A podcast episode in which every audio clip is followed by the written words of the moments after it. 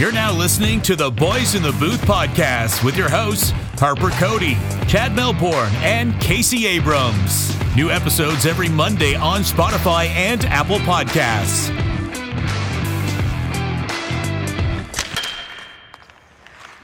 Good evening and welcome to episode 92 of the podcast. Cody, Abrams, and Melbourne. This is a busy week for a lot of reasons. And uh, before we get into why and what we're going to be talking about in this episode, uh, I'll ask how you guys are doing. Doing great, Harp. On a quick note, uh, if you're watching the video, I'm a little wet on my shirt because about two minutes before we started recording, I accidentally tried to waterboard myself, apparently. uh, choked all over the place and spat it all up, but I'm good now, still alive. Um, but, but Harp, you mentioned it, crazy week and I am so excited to be getting through this week, like GM yeah. week. It's so awesome. I was out at a cottage on the weekend, and there's so much going going on with the Seattle uh, protection lists and everything going on there. And I'm not really much of a guy to be on his phone when he's on vacation or even when he's with people in general. But I'm out there with like tinfoil on top of my phone, trying to get the best reception I can to see every update I can because it was so exciting, and it's going to continue to be exciting with this draft and then free agency. Yeah, the uh, the days leading up to the expansion draft or to the expansion protection lists, the day that they had to be submitted, uh, that was crazy. So I was out golfing. Uh, me, Adam and Steve uh, at a tee time that Harper did not show up for and didn't even let us know that he wasn't showing up for. So just putting him on blast again for that. And I was glued to my phone. It was crazy, dude. Like there was so much shit happening, so many trades. Like we can't even talk about all of them. So many trades, so many crazy, you know, uh, protections. Like Carey Price not being protected, and you know, like Mark Giordano not being protected. We mentioned that on the podcast. That could be a possibility, and it, and it happened So just a, a, crazy couple of days. And then this week, like not only is all of this stuff going on in the NHL, but we've also got the Pepsi Cup coming up on the 24th, which is arguably more important than the NHL at this point. Like it's it's a tournament that is world renowned, and uh, so we did the podcast episode with the other captains. We I've got to do the shirts this week. We're gonna film a YouTube video for it, and like there's just so much that goes into it. So this week is crazy, bonkers, nuts, and I can't wait to uh, to just live it. And and I'm so excited for the weekend. So I am fantastic. If you can't tell, uh, other than a little bit uh, pissed Harper for missing that tee time, but uh, he's he's learning. He's learning, and he will hopefully get better. Harper, how are you doing, my friend? I'm good. You're always mad at me for something, aren't I you? have to be. You give me a reason every single week. well, anyway, I'm I'm doing good. And uh, yeah, just looking forward to a, uh, a jam packed week. We've got the expansion draft on Wednesday. That's uh, July 21st. And then, of course, the NHL entry draft, which is what we're going to be talking about in this episode. We're going to be going through uh, our top 10 lists, uh, each of us, and then having a bit of an open discussion about that, and then picking one player each that we think is the most interesting in this draft. And so, again, uh, the 2021 NHL entry draft is this Friday and Saturday, the 23rd and 24th. And then, uh, speaking of the 24th, like you mentioned, Melbs, uh, is uh, the 2021 Pepsi Cup. And again, uh, great job by you doing that episode with the captains, with uh, Adam, Corey, and Nate. Uh, that was really great. Some breaking news as well. Tyler McFadden is out. Uh, right. He's on the IR for the uh, for the Pepsi Cup on the weekend. But yeah, just a jam packed week. I can't wait for it all. Okay, well, shall we dive on in then? Yeah, let's do it. Uh, so, okay, 2021 NHL entry draft. Obviously, it's a different draft this year, guys. I mean, NHL scouts have made it very clear that, uh, you know, this has been difficult to evaluate talent, right? To evaluate these players because they have barely uh, had a chance to play this year with the COVID 19 pandemic. We know that the 2021 22 season is going to be much different. Uh, we'll be back to normal uh, with with uh, the vaccine rollouts and, and things like that. But this year is going to be different. There's no question. And so, um, these top 10 lists that we're going to be revealing to you, uh, they could either be very similar or very different. And so we will get into that right now. So, uh, Casey, why don't we start with you? Go through your top 10 uh, sort of mock draft list for us, uh, and then we can have some discussion to start. Yeah, like you said, Harp, this draft is so sort of wide open for me, and, and I had a hard time going through and, and picking players in specific spots. I'm pretty happy with what I came down to a top 10, but realistically, here, I have two separate lists, and it all revolves around who's picked second overall. So right mm-hmm. away, I'm going to talk about my my actual list, my main list, which is Owen Power at number one, Brandt Clarke at number two, Matty Beniers at number three, Luke Hughes four, William Eklund five, Mason McTavish six, Dylan Guenther seven, Simon Edvinsson eight, Kent Johnson nine, and Wallstedt at ten. Okay. Interesting. So, case just right off the bat, we have a lot of similar players there in our lists, which I think we, we can kind of agree almost on a top 10. Uh, I think the only one I didn't have in my top 10 was Edvinsson there. So a lot of similarities, but like you said, this draft is so up in the air. So, and yeah, so yeah, go ahead. Yeah, if I, if I can, I'm going to go through and kind of just make a little touch on a, a couple of the players here and then move on. Like Owen Power to me is the number one overall pick. I've seen a lot of speculation lately that he won't go number one. And then I've seen some ridiculous reports that he's out of the top 10 all of a sudden because he wants to go back to school, which I think is ridiculous. If you're in Buffalo's situation where you're starting that rebuild again, I don't think you're worried about the player coming in and playing right away. And in the past, the last couple of years, guys coming in right away from the draft have not been successful. So That's right. I think it's no problem sending him back. You can't pass on this guy's size combined with offense. Mm-hmm. So you know, in the past, I've been a little hesitant on picking these big, big, big defensemen just because of some of the history we've seen here. I got some names for you. I got Erik Gudbranson, Dylan McIlwraith, Jared Cowen, Zach Bogosian, Luke Schenn, Adam Larsson, Griffin Reinhart, Samuel Morin, all drafted in the top 10 except Morin, who was 11.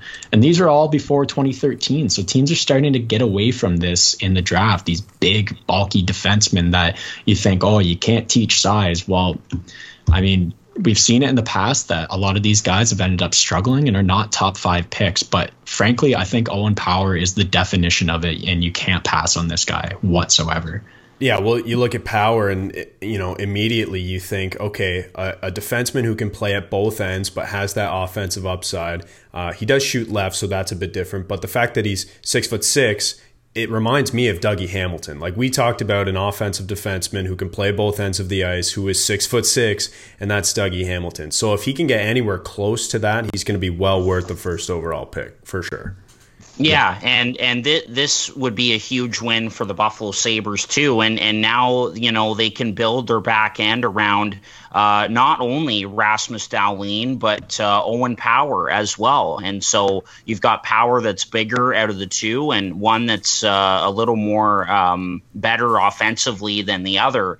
But uh, yeah, I think he is the clear number one pick. And I do think he uh, very much solidified himself as the number one pick even more. And I've said this before after his performance uh, for Team Canada at the World Championships. I think he played close to 25 minutes in the gold medal game against Finland as an 18 year old defenseman. That says a ton. Yeah, yeah. it was uh, 24 minutes, 17 seconds in the 3 2 overtime win. Yeah. And uh, something I want to touch on is everyone talks about his offensive um, impact in the game. Well, guys, he led the led Michigan last year with block shots with 40 as well. He's big, he's fast, he can skate well. It's like you know all the things that may give you fear from a big guy he's doing those things right so far so i'm not too worried about it and i'm i have him number one for sure. Another thing too casey you talk about the things that you know might scare off some gms from a big player a lot of the time it's hockey IQ. You look at a big player who just doesn't have it. He doesn't make the right first pass. He, you know, yes, he has the he has the size, but he doesn't have the brain to go with it. Well, Owen Power is not that player. He's one of the smartest players in this draft, and uh, Corey Pronman actually ranked him in his top five for best hockey IQ in this draft. So a player who is who has size, he has offensive capabilities as a defenseman, and he's super smart. I think this isn't quite a no-brainer for for the first overall pick. I have seen him, you know, all over the board within the top 10, even outside of the top 10 case like you said, but I think uh, you can't miss really on any of the top 5 players and Owen Power might be your best bet if you're Buffalo. So mm-hmm. why don't we why don't I interject also and just read my list and then Harp reads his and then we can continue this sort of conversation and and we'll see yep. where it goes. Yeah, okay. that's exactly where I was going to go next. So, okay. Chad, let's let's get your top ten list. The Olympics, Euros, baseball, major championships, the NHL free agency frenzy, and all concerts are in this summer. You know what's not? A wild and hairy bush. Tame your pubes with the help from our friends over at Manscaped, the leaders in below the waist men's grooming.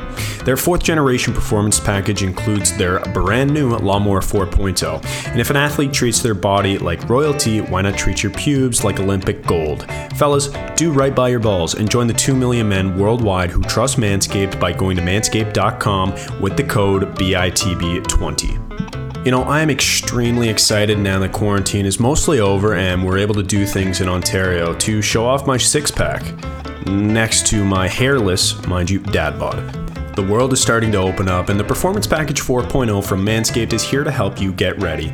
Inside, you'll find the Lawnmower 4.0 trimmer, Weed Whacker ear and nose hair trimmer, crop preserver, ball deodorant, crop reviver, toner, plus two free gifts the Performance Boxer Briefs and the Shed Travel Bag talk about a world class dismount into a post quarantine world, this package is the perfect package for your package and peak performance in whatever sport you desire. The brand new Lawnmower 4.0 is here to take the podium. This fourth generation trimmer features a cutting edge ceramic blade to reduce grooming accidents thanks to their advanced skin safe technology.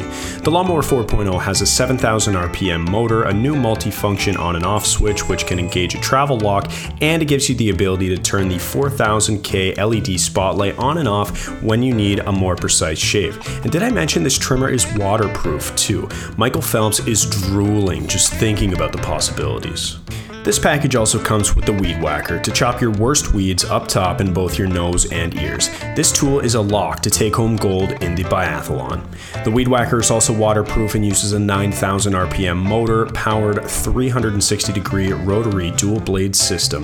This nose and ear hair trimmer provides proprietary skin safe technology which helps prevent nicks, snags, and tugs in those delicate holes. And after trimming, show them some sportsmanship with Manscaped's liquid formulation. The Crop Preserver Ball Deodorant and Crop Reviver Ball Toner are the key to feeling victorious this year. Manscaped also threw in two free gifts to the Performance Package 4.0 the Manscaped Boxers and the Shed Travel Bag. So get 20% off and free shipping with the code BITB20 at manscaped.com. That's 20% off and free shipping with the code BITB20 at manscaped.com. Achieve pubic glory this year with Manscaped.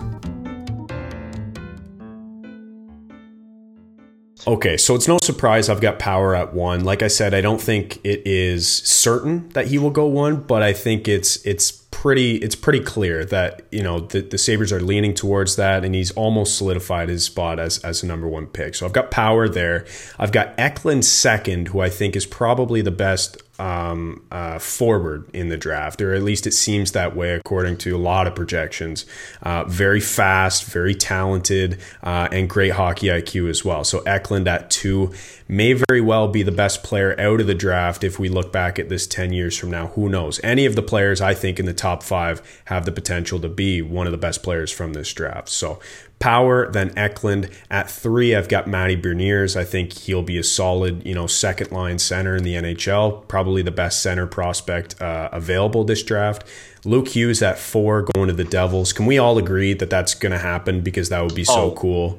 One hundred percent. At yeah. number four, oh, guys, that's that's one of the ones I have the hardest time with because, you know, I think Luke Hughes is the uh, is the pick there, but I wouldn't be surprised if they went with Brandt Clarke as well. They have uh, Graeme Clarke, his brother, is in the Devils system as well, and he might be the better defenseman here. So I, would like to touch on that a little more, but go yeah, ahead. Chad. Okay, yeah. So so Hughes at four, and I guess we'll debate that later in the episode. I've got Guenther at five, going to Columbus. I've got Fabian Lysell going to Detroit at six, and this pick, wow, is is going to get a lot of heat because Lysell I've seen as high as projected number one in the draft. I've seen him as low as 30th in the draft, both by credible sources. So this player is so polarizing, and I want to talk about him a lot later, but I don't think he falls further than sixth because I think Stevie Y will see the potential in Lysell. Number seven to San Jose, I've got Wallstedt, the goalie. Uh, Number eight, I've got Brandt Clarke, arguably one of the better defensemen uh, to pick here, maybe the second best, uh, depending on you know who you talk to. Then at nine, I've got Kent Johnson, probably the best hands and puck skills in the draft. And uh, at number ten, I've got Mason McTavish. So a lot of similarities to yours case. I didn't have Ed Edvinsson in, uh, but I did have Lysell at six, which I'm sure we'll talk about later. Harp, what's uh, what does your top ten look like? Yeah, um, and you know what? I very similar, and I think Lysell is really the one guy. Again, we'll talk about him later, but he's the one guy that kind of you know raises your eyebrows as him getting into the top 10 but uh, v- very similar guys between the three of us and uh, actually even more so with you and me, Casey. I've got the exact same top five as you, my friend. So I've got Power at number one going to Buffalo. Uh, we talked about him a lot already, his performance at the World Championships and Buffalo building that back end with uh, Rasmus Dahlin and now Owen Power. Seattle coming in as an expansion team, doing the same thing. They're expected to build from the blue line out. They can do that with Brandt Clarke at number two. Matty Beniers going to Anaheim at number three. Just a relentless forward. Uh, Sam Cosentino, I think, had the best way to describe him. He's got a Mercedes Benz engine, just plays hard in all areas of the game. So that's a great pick for Anaheim at number three. Luke Hughes joining his brother Jack at uh, at number four with the Devils. William Eklund going to Columbus at number five, ranked the number one European skater in the draft and uh, guys, the Jackets don't have a number one center. They've exposed Max Domi. Pierre Luc Dubois is no longer there. Eklund is a number one center they can build around. Dylan Guenther, just a pure goal scorer out of Edmonton in the W. Uh, I think Detroit needs some more finishers. I think that, uh, you know, having him and Jakub Vrana as a couple of wingers in your organization that just know how to score could be really big for them. So I've got him at six. Jesper Wallstedt at number seven. Chad, like you, I've got him going to San Jose. I think San Jose desperately needs that mm-hmm. franchise goaltender uh, even after acquiring Adin Hill. And uh, I've got Simon Edvinsson at number eight going to LA. The BC native, Kent Johnson, uh, one of the best players around the net in this draft, going to his hometown Vancouver Canucks at nine, and then Mason McTavish as well, uh, who I'm going to talk about a little bit more uh, uh, in a little bit here, going at number 10 to the Ottawa Senators. So a lot of similarities for sure with our top tens. For sure. So, Case, we were talking about Luke Luke Hughes, and I said that that seems like almost a no brainer, but you wanted to push back on that a little bit with Brandt Clarke. Yeah, I know. It's hard because the Devils have three clear needs. One of them being a scoring winger, even though they picked up Alex Holtz last uh, last year, uh, they yeah. still need to fill that position. It's something they've lacked for a little while now. Uh, they need a top defenseman, top pairing defenseman at least, and they need a right-handed defenseman. While Brandt Clarke fills two of the three problems right away, being a right-handed defenseman, and like I said, his brother Graeme Clarke has grown a he's got a lot of respect from Tom Fitzgerald the last little while in interviews where he kind of has mentioned him about the guy who who didn't get a chance this year that he's most excited about the sniper right winger Graeme Clarke. Well, it's another guy whose brother is an, is available here, and I actually think that he may be the better defenseman. Although I have seen Luke Hughes at number one overall before, yeah. I've seen him all over the top five And the more and more and more I started thinking, like, you know, before I was thinking they're going to pick Luke just because of Jack Hughes, and I was so worried about that. But the more I read about him, the more I've become fine with it, and I, would actually love the pick of Luke Hughes. Either one of those two defensemen, I would love at this pick. And um, if it maybe helps Jack Hughes take a team-friendly contract in the future, well, perfect. Yeah, I, I think like it makes sense because of the Hughes brother connection there. Like I don't think he's going to drop all the way to nine for Vancouver to scoop him up. So I think it's if there's going to be that you know connection of brothers, it's going to have to be at number four. And I think it makes total sense. If like you said, it fills a need. You need that offensive defenseman. Luke Hughes. I think the reason he's been projected so high and even as high as first overall, I mean, going back in, you know a couple months now, is because he's probably the best skater in the entire draft. Like in, in terms of like his edge work and stuff, I've seen a ton of highlights. Like all of the Hughes brothers are fantastic with that. So that's a note I put under Luke Hughes's name is best skater in the draft. So. Literally. So like you, you talk to anyone, you listen to, you know, podcasts, you, you read articles on prospects and that is like the, the number one thing that comes up this guy can skate. Like his his top end speed is fast. It might not be the absolute fastest in the draft, but his edge work and his finesse with the puck, you know, it, like around in and around his feet, in and around the net. Like he's a guy who's able to to move it out quickly and efficiently, and he, he's just an all around great player. So I could definitely see him going at number four. I would love to see that connection. So yeah, Harp, Luke Hughes, thoughts. Well, th- this number four pick is just very interesting to me. You know, number one, will Brandt Clarke be available at that point? And two, I I, I think it would be a no brainer to go with the youngest Hughes brother. Uh, he's big, he skates well, uh, he's got good uh, IQ, he's a solid defender. I think it would be a, a no brainer. And just like we love to see cool stories like this. So I don't know, Case, maybe for Tom Fitzgerald, uh, maybe you just see uh, out of Brandt or Luke uh, who uh, has uh, the most problems with uh, their other brother and just pick, decide from there, pick the other one based on that. Yeah, really. But right, right. anyway, yeah, this would be a great pick, a great story. It would make a lot of sense. That's for sure. Another player that I looked at, and, and I think Harp, you and I for sure had it the same case. I you might have had this the same pick too. Number three, Matty Beniers to Anaheim. Did you have that as well? Okay, so we all we all did. Yep, that makes a yeah. lot of sense, right? So, so sure does. so Chad, that's what I was saying, where it all revolves around who goes number two. Yeah, because like I have Matty Beniers at three, but he was my other option to go at number 2 mm-hmm. And if he goes at number two, for me, Brandt Clarke drops down to the seventh pick, and Dylan Guenther moves up from the uh, seventh pick to the third pick. So a lot gets shuffled around based off who gets picked number two. I think it's going to be Brandt Clarke, and Anaheim will jump on Matty Beniers instantly. Um, you look at how they've been building their team. They have a great prospect pool, and one of their best ones is Trevor Zegras, who played on the same national development team as Matty Beniers. Good buddies, played in the World Juniors with yep. each other. Like I think makes total sense for Anaheim and and that sort of identity that they they've built over the years with uh, guys like Getzlaf and Corey Perry in the past.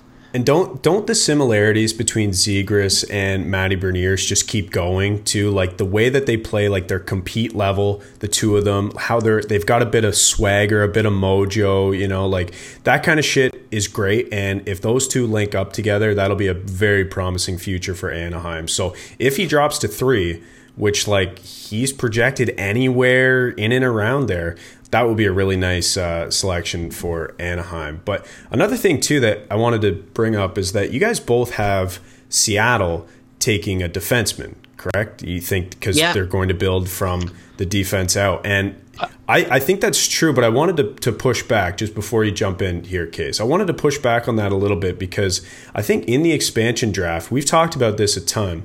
There's going to be so many good, young, talented defensemen available and I think it makes almost more sense for Seattle to draft uh, uh, one of the best skaters and one of the best forwards in the draft. Like, I think it makes total sense for them to draft Eklund, who is the number one ranked uh, non North American skater in this draft, might be the actual best skater in terms of his skill set in the draft. And I think he's just a great player, high hockey IQ too. And I think it makes sense, more sense for Seattle to draft the you know first line player whether he plays center or the wing at the NHL level. I've seen a lot of reports saying that he will likely translate to the wing at the NHL level. But no matter what, like I think it makes sense for them to get a true franchise forward. So, so give me your argument for picking a defenseman. So, I've I've got two reasons why I don't think William Eklund will go there. Um, the first one being my expectations of Seattle have completely flipped since I've seen the unprotected lists. And I actually think that they're going to be better up front now, like 100% looking through the drafts, doing multiple mocks on my own, looking at mocks around the, the internet. I actually think they're going to be better up front. So that's one reason why I would I think they go with a defenseman here in Brandt Clarke. The other one is, uh, while it's less about his position and it's more about his skill because at the draft lottery instantly ron francis was saying i'm going to pick the best player available. Mm-hmm. and i think that brandt Clarke is the best player available. You're a brand new franchise. You don't really have to pick to position. You need everything. So i think that he he goes with his word here. He picks the best available player. And to me that's brandt Clarke. um, you know I, i've seen so many different um, comparisons of Brandt Clarke, and the one that I love the most is Scott Niedermayer. And I was like, well, why the hell wouldn't you want Scott Niedermayer on your team? Um, an interesting little tool I always like to look, uh, you know, take it as it is, but it's the hockey prospecting prospecting database, and they actually have him ranked the highest in star probability at 56% in this draft and 80% NHLer probability.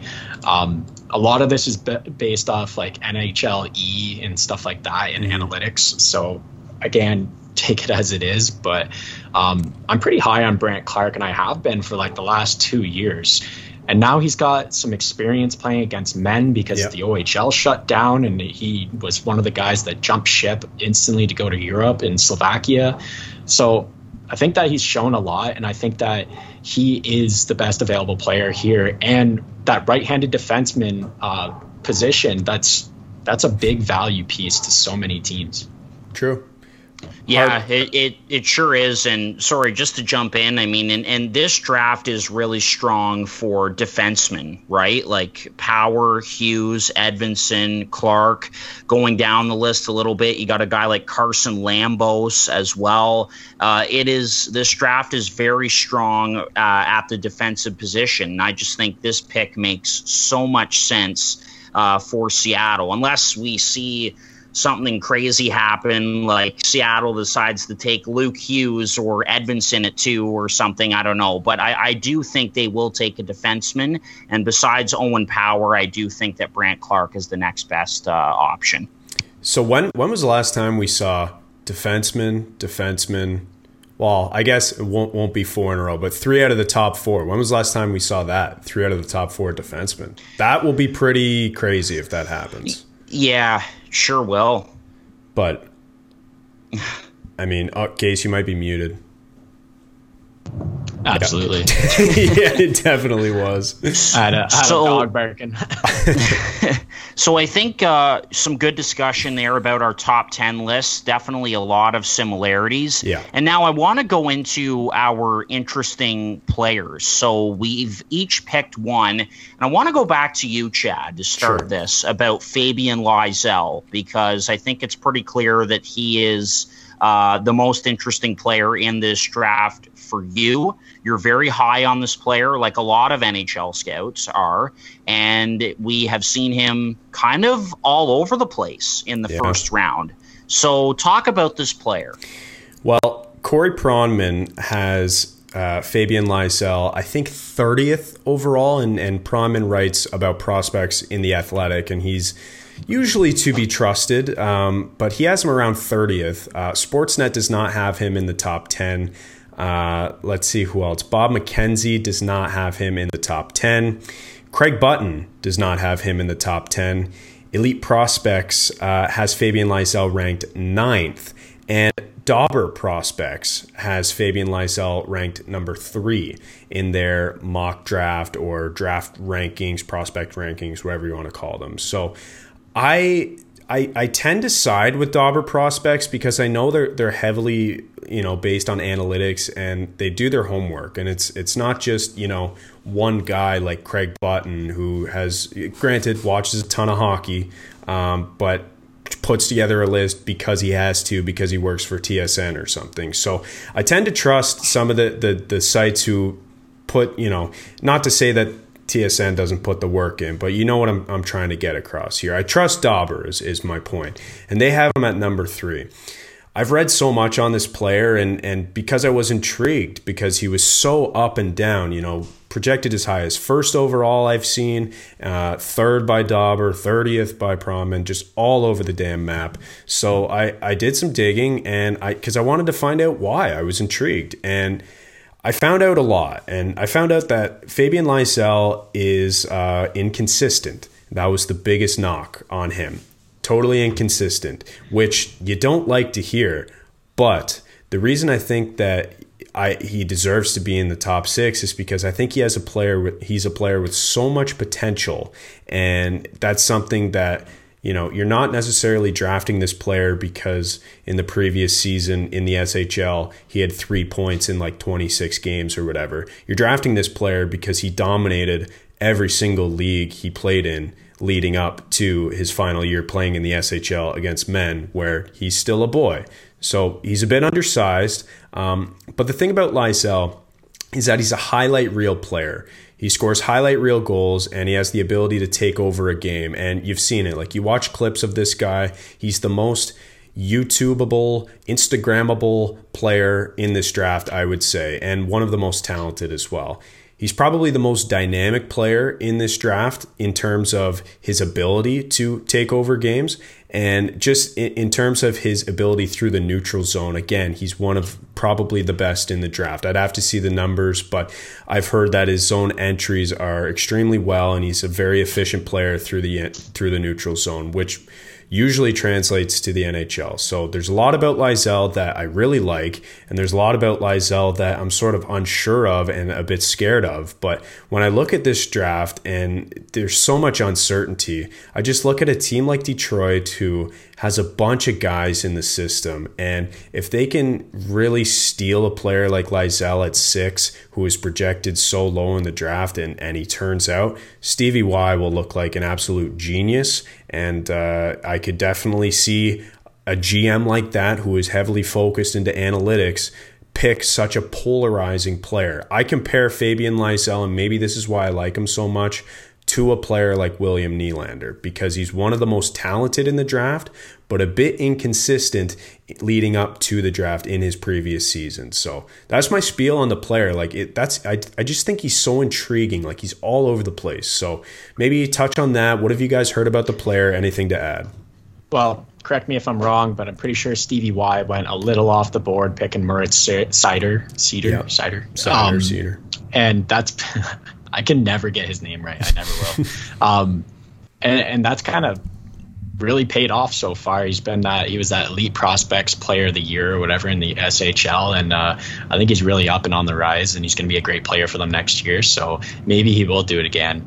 And Chad, I really want to go back and put that audio of your spiel about Lysell right beside mine about Noel Gunler yeah. last year because these two players are so similar where they were both projected very high at one point and then have fallen, fallen, fallen due to consistency and their lack of size. Yeah. And I remember talking about Gunler's zone entry and the fact that he drives to the net as well. So I was just kind of smirking that whole time you were oh, talking yeah. because they are very similar players.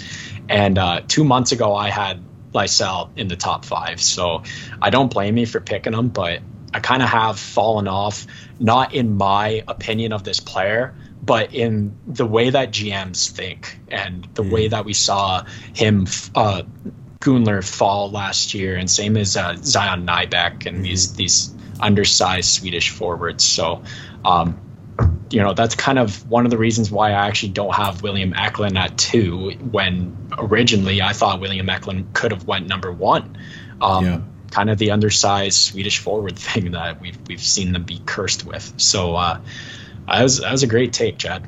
Yeah, well, yeah. listen, maybe yeah. maybe Lysell drops to whatever it is, like 26, I think is where Carolina picks because they love players like that. They took Nybeck, they took Gunler, and maybe they'll take Lysell as well.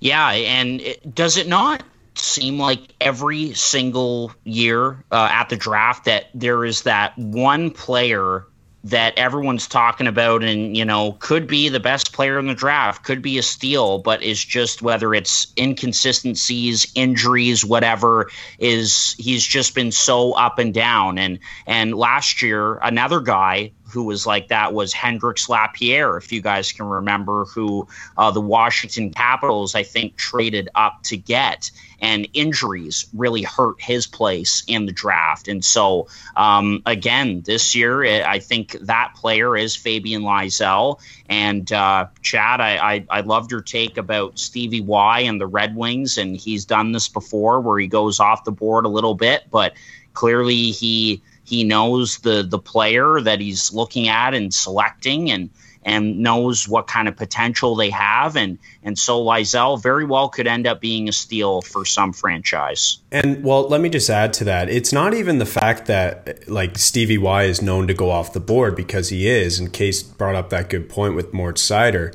but it's just the fact that like I, I think that Stevie Y and company and, and ownership group and, and the whole management group in Detroit is focused on analytics. And I think for a player like Lysell who doesn't have, you know, the meat and potatoes right now, who doesn't have the actual points to show what kind of player he is, I think you notice his value is in analytics. And I think he's one of those polarizing players that most, you know, sort of older school hockey GMs are not going to like because he's undersized, because he doesn't have the points yet to prove it. But Stevie Y is a forward-thinking GM, and his his group, I think, together will uh, will make a good pick.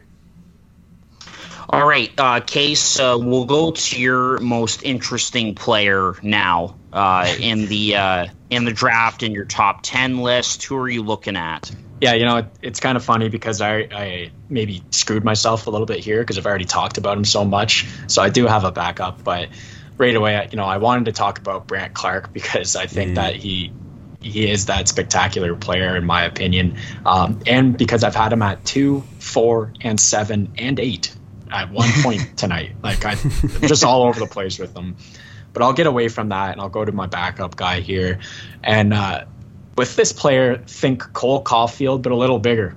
So uh, I don't think you can go wrong with this pick, and that's Chaz Lucius.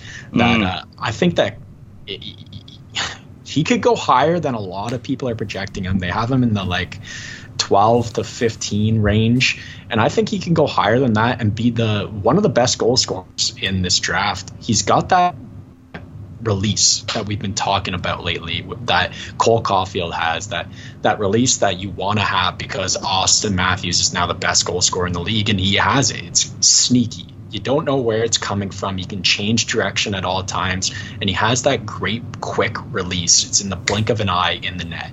So for me, that's why I'm talking about Chaz Lucius. He's also six feet tall. He's not Cole Caufield in that regard, and uh, a right-handed sh- uh, shot as well, which is for some reason becoming more and more rare and is so important to have on your team nowadays.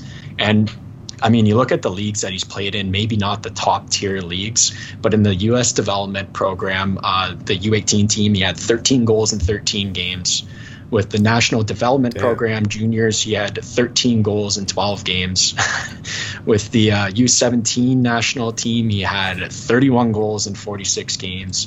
The guy loves to put the puck in the net, and he can pass as well. So uh, I think he's got that that skill set that teams are willing to take a chance on and go for here. So I wouldn't be surprised if somehow he cracked the top 10. Well, Bob McKenzie has Chaz Lucius at number 10 on his rankings. So there you go. In, in, in terms of the Bobfather's rankings, he did crack the top 10 already. So we'll see uh, what happens on draft day. But it seems like every year there's a guy or two who is just a pure goal scorer. They've got the release, they've got the shot. Like you mentioned, a couple years ago it was Cole Caufield, and this year maybe Chaz Lucius will be the guy to to to fill that role. And and who knows? Like goal scoring is probably the hardest thing to translate to the NHL level because it's the hardest thing to do in the sport, put goals in the net. But I mean, you look at so many guys who tear it up uh, in every league they play in, including a guy like Caufield. and then they do step into the league and they are able to score. So that's uh, that's a sneaky one. That's an interesting player. That's another guy who it might be considered as an off the board pick if he does go in the top ten, but you never know. Like some teams out there, you know, they need a scorer, and that's something to think about too. Like which teams in the top ten need a guy who can just straight up score. Like maybe it's Vancouver. I don't know. Maybe it's LA. So that's yeah, it's definitely an interesting one there. Yeah, no, I, I, I like it. And uh, I've seen Lucius kind of all over the place and sort of that undersized player with uh, that nice finishing touch. And I like using the word finisher, like which teams in the draft, whether it's the top 10 or wherever in the first round, uh, who who needs a, a, finisher? You know, I do look at like a Detroit, a Vancouver, teams like that Columbus. that could just use a guy that just puts the puck in the back of the net. Columbus again. Uh, so yeah, that's a very interesting pick case for sure. So you guys both went with guys that uh, you didn't really touch on in your top 10 chad you you you chose lysell but i didn't hear lucius in your top 10 case. And so i was going to go with mason mctavish. I had him at 10th with the ottawa senators and just a guy that i think has just done nothing but gone up the draft rankings all year. But i'm actually going to go with a guy i haven't talked about and it's another goaltender. So here you go chad and that is sebastian cossa from the Edmonton Oil Kings. And so all the talk is about Jesper Wallstedt being that next franchise goaltender that could certainly go in the top 10 and uh, looked very good for Team Sweden at uh, at the World Juniors. Um, but Cossa is not far behind. He's a big goaltender like Wallstedt, uh, very, very good in the WHL for the Edmonton Oil Kings, teammates with Dylan Guenther. And they're talking about him as well as someone who could go higher than a lot of people are, are expecting. And a guy that, uh, you know, if a team really needs a, a, a, a solid goaltending prospect in their system, uh, that could really be big for their franchise. Not only Wallstedt, uh, Cossa could be that guy as well. Yeah, Harp, quickly, Mason McTavish, that's a great one to talk about. Uh, I had him actually going number six uh, as that Stevie Y pick because I think that he could go off the board with him. He's a guy that's like Ray, uh, Rosen and Rosen and Rosen and going all the way up until yeah. now I have him at six. And before he was at like 15. So, um, cool guy to talk about. I think he's going to be a great player. Mm-hmm. Uh, Quickly, case am, about about him too. Sorry, Shane Wright. He was when he was asked about like the one teammate to talk about uh, and just how he loves his game from the under 18s. He chose McTavish, so I wanted to get that in there as well. Yeah, five goals and six assists in seven games in that uh, U18 tournament. So yeah, pretty spectacular, yeah. and the captain of the team.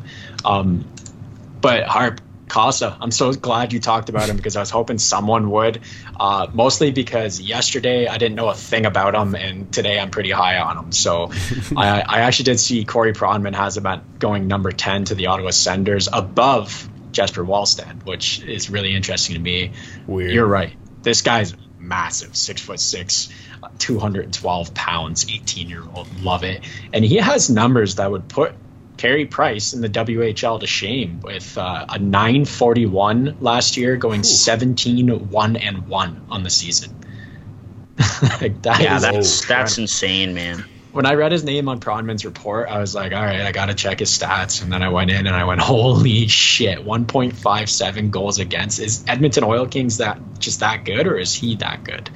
Crazy numbers on him. The year before, 21 6 and 3 with a 921 save percentage. So Wow. I think he could. I think he could definitely do it. He could pass Wallstedt out of nowhere here. Well, I mean, talking about the the WHL and the Edmonton Oil Kings, when you've got Dylan Guenther buzzing around, scoring 24 points in 12 games, man, the puck's never in your zone. So who knows if those stats are inflated or not? But yeah, that you know, I'm glad you guys brought it up because like I have really not even heard of a second goalie going high at all, and the the trend over say the last five years, ten years or so, and or at least the mindset or or the talk was maybe you shouldn't pick a goalie so high and and all of this, and there were a lot of GMs getting scared off, but if we look at the playoffs, you know, who were some of the best goalies who made it super far this year? It was Vasilevskiy, who was a first rounder. Carey Price, obviously a first rounder. Marc Andre Fleury went pretty far. He was a first rounder, first overall, for Christ's sakes.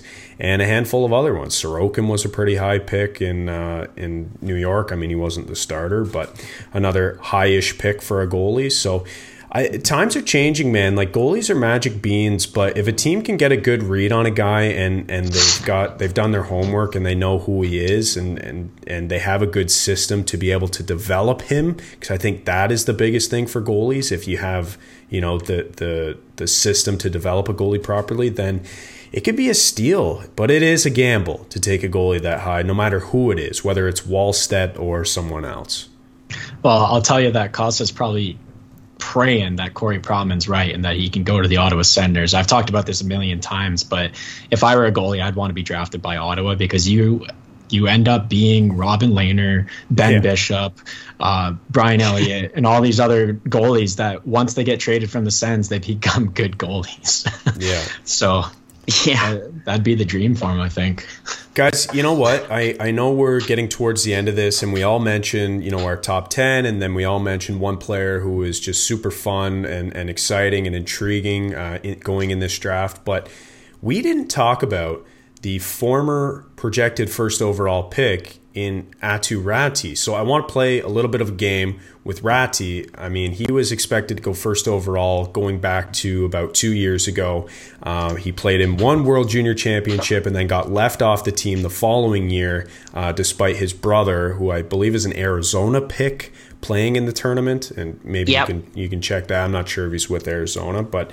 Um, and and so, anyways, he's he's been on the downward spiral, but there's a lot of poten- potential there for Räty. So I want to play a little game and uh, maybe put a bit of money on it with you guys.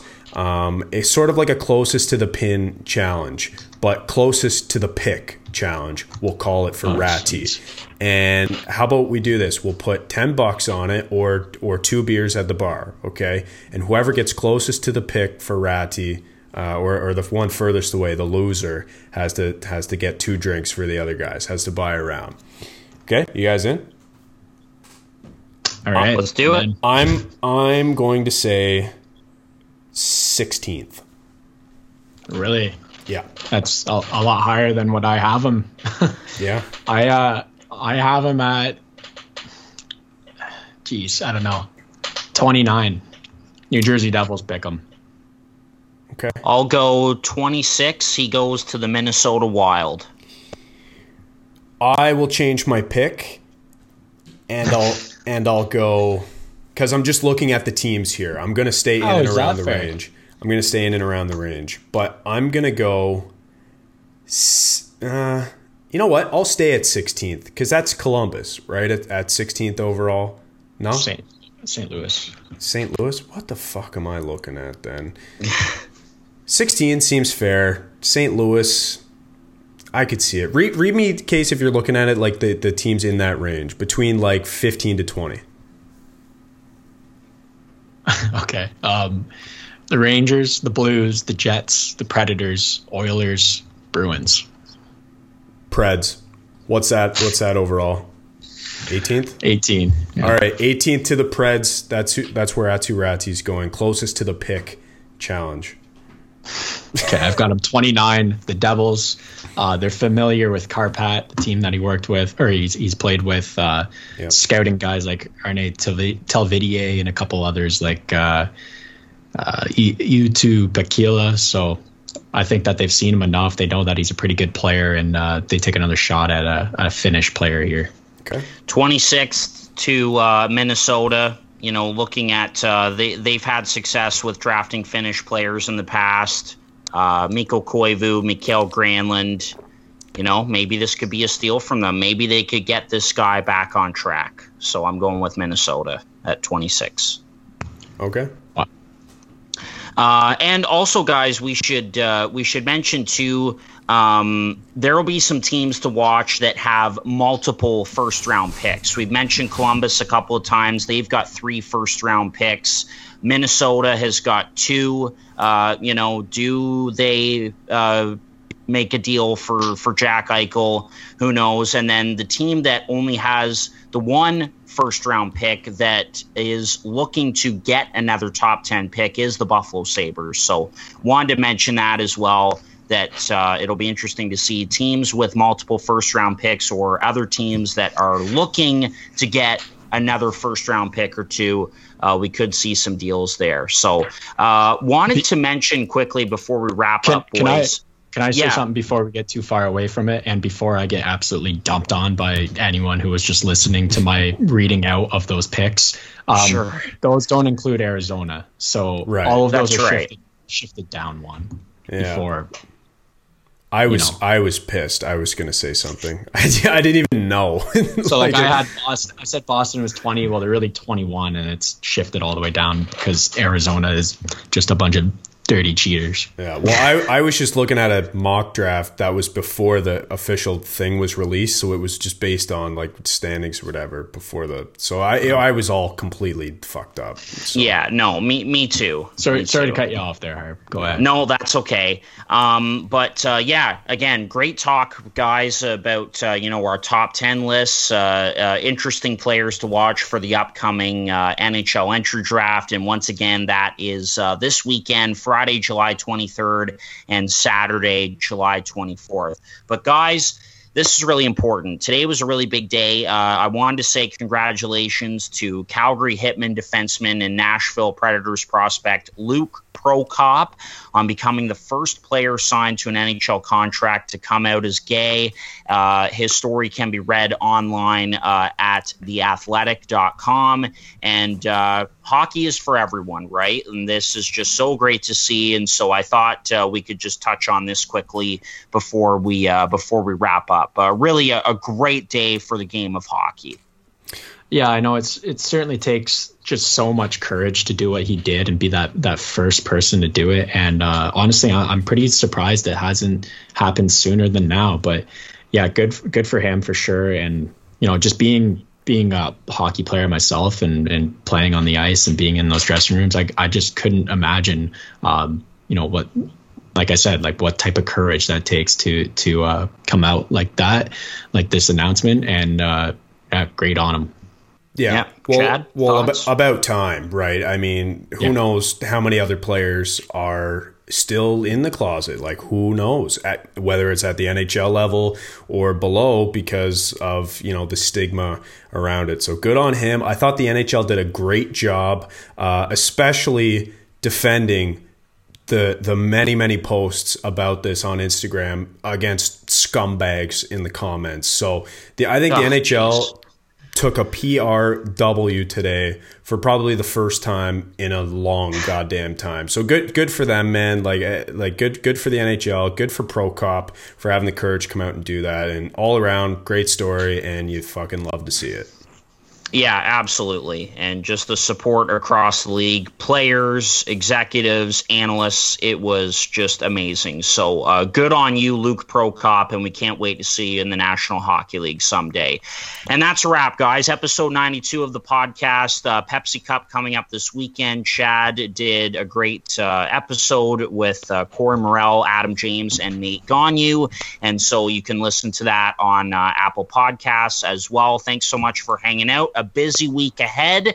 And uh, thanks for uh, being along this journey with us. So uh, take care, and we'll talk to you again after the Pepsi Cup.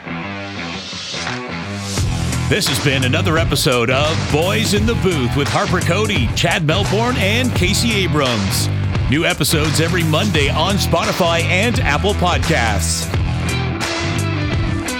Connect with the Boys in the Booth on Instagram, Facebook, and YouTube at Boys in the Booth.